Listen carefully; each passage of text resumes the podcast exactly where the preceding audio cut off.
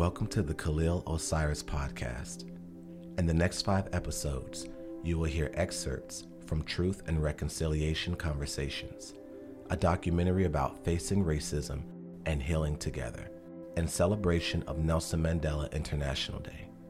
Leaders in the field of law, education, social justice, and journalism will share how they're guiding their organizations through these tumultuous times. In this episode, Khalil will share the purpose of truth and reconciliation conversations and why they are important today to carry on the legacy of Nelson Mandela.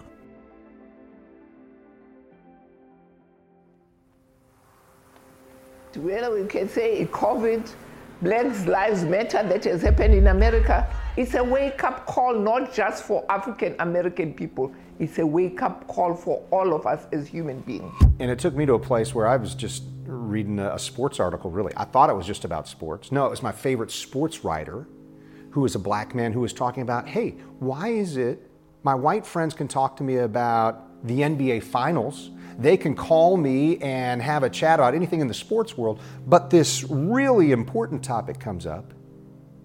And then where are they? And I read that and I went, that I don't want that to be me.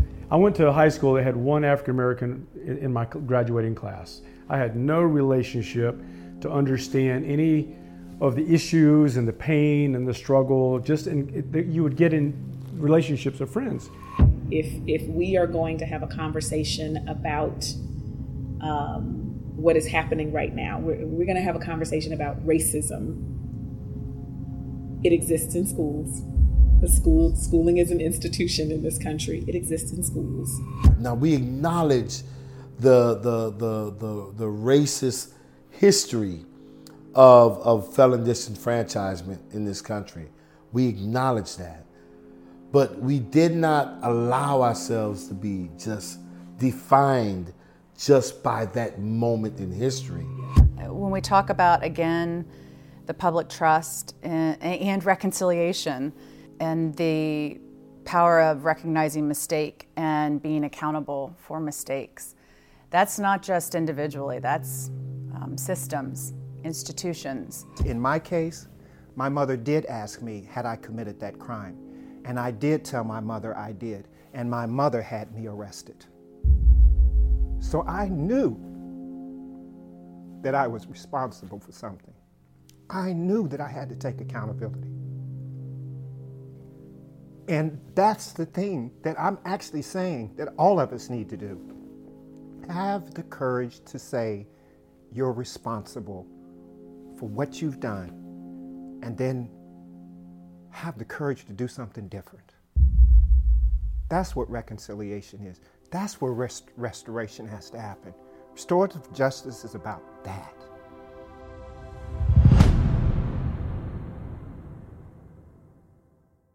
I've been asked on more than one occasion why 67 minutes and, and what is its association with Nelson Mandela International Day. For me, 67 minutes is actually the heart of what Nelson Mandela Day is. It represents his 67 years of sacrifice and struggle for freedom, justice, and human rights. I can't think of anything better that we can do than to honor that kind of legacy. So this year, we have put together a documentary which poses a question what in this historic moment with overlapping crises of COVID 19 and civil unrest, what from Nelson Mandela's legacy could they draw from that's instructive in this historic moment? And specifically, how has the issue of systemic racism impacted them? The goal is to challenge people to be reflective about their own truth, to challenge people to be courageous with sharing their truth uh, in a way that uplifts others. Dr. Makaziwe Mandela, eldest daughter of Nelson Mandela, shares a message of hope from a historic speech made by her father on April 26, 1990, shortly after his release from prison. As you virtually celebrate Nelson Mandela International Day, you should not lose hope because the power is within all of us to make this a better world. It is even worse with the issue of systematic racism in the US, but it's a problem that plagues the whole world, not just the US.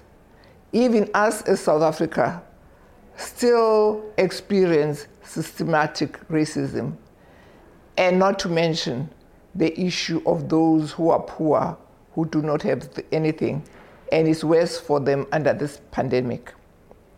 However, as I say, I'd like to read you words of comfort from my dad, Nelson Mandela, who in April 26, 1990, uttered these words Our single most important challenge is to help establish a social order in which freedom of the individual will truly mean the freedom of the individual. We must construct a people centered society of freedom in such a manner that it guarantees the political liberties and the human rights of all our citizens, not just a few.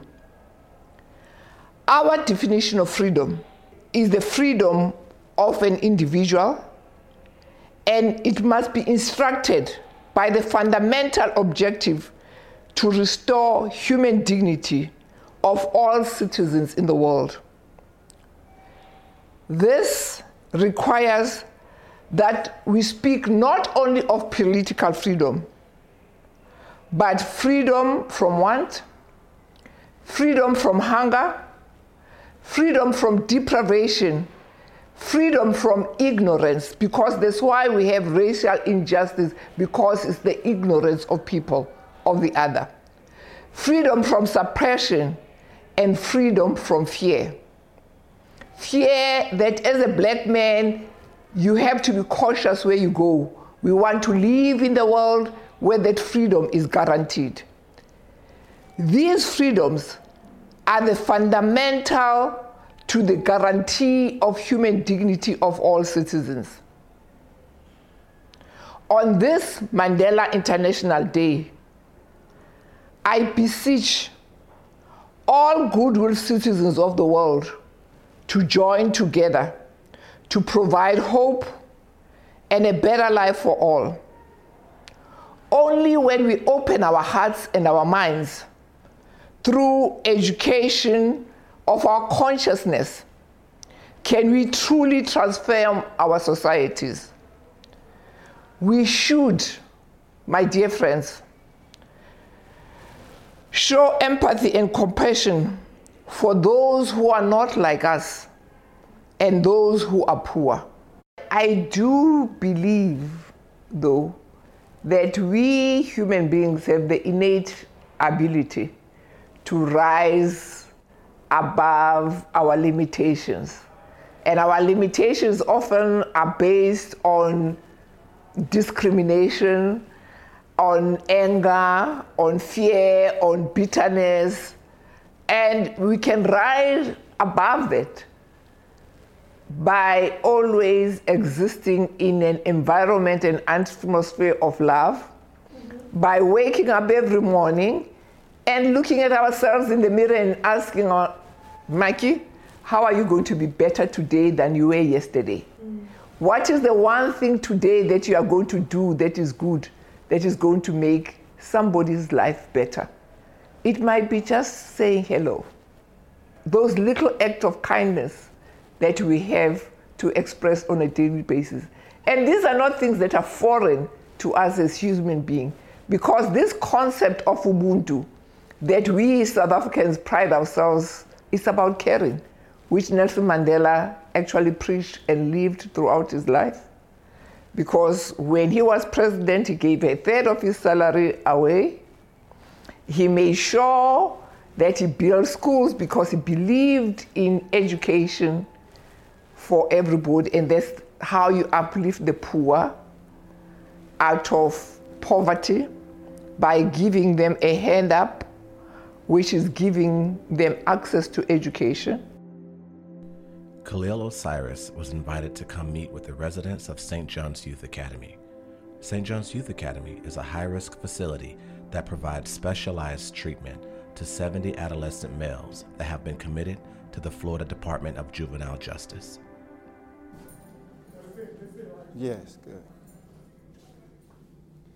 I'm gonna, I've taken off my mask and I'm gonna talk low so as to make sure I do proper social distancing with you. But I wanna just, first of all, as I was saying this morning, I don't take it for granted that just because you're here and in this facility that you have to come out here and listen to me, especially come out here with an attitude of an open mind. But what I'm going to talk to you today about, the title of my talk today, what I'm going to share with you, it's called Turn the Cell into a Classroom, Turn the Prison into a University. So at 22 to 25, I was on a crime spree. When I got arrested, the judge looked at me. He said, Young man, I spent two days trying to figure out how to sentence you. Man, my only regret is I cannot give you more time. He sentenced me to a maximum sentence of 75 years. I was 25 years old. I was 40 years old by the time I got out of prison. 15 and the five before that. Served a total of 20 years. While I was in prison the second time, I earned my bachelor's and master's degree from Boston University. You've already been told how powerless you are. You've already been told how the system is against you. You've already been told that it's going to be almost impossible to succeed. That's not my message. I recognize there's systemic injustice. I recognize that there's systemic racism. I recognize all those things, but here's what I want you to know that's more powerful than that. You. I want everyone in the room share one word, one word that best describes you. One word that best describes you. I'm going to go around. Generous. Generous. Humble. Determined determined squared. Intelligent, smart, optimistic, talented, confident, outgoing. Now, listen to this. Of the words that were selected, not one person said lacking self esteem, lacking self discipline, lacking any of those things. You know why? Because when you're asked your best, you know what it is. You know what your best is. I have an organization called Reflecting Freedom Network. And with this organization, we created a program around education, accredited education, and employment training. So we have it what's called a Nelson Mandela International Day Scholarship. I've already got scholarships for everyone here. All of you already have it. You didn't know it walking into the room, but you already have a scholarship for the program. So it is 100% free to you. But here's what I, this is why I say to you that part is the easy part. I'm removing every barrier that might be, make it difficult for you to succeed. That's the easy part because I've been down this path. The most important part for you is going to be to do the work to earn it. That's right. That's right. Staying focused carrying it through, not getting distracted, doing the work. You are more powerful than anything that has been created to destroy you. You are born to a destiny greater than any force that would come to destroy that destiny. And I'm committed to using my life and my resources to ensure that you have an opportunity to pursue the highest vision you have of yourself because you deserve it. But you got to earn it. I can provide you with the opportunity. You're only going to get the outcome if you earn it. Let's do something extraordinary. Nelson Mandela said it always seems impossible until it's done. Let's do the impossible. Thank you for listening to the Khalil Osiris podcast. Tune into the next episode to hear Khalil's Truth and Reconciliation conversation with Melissa Nelson, the state attorney for the 4th Judicial Circuit.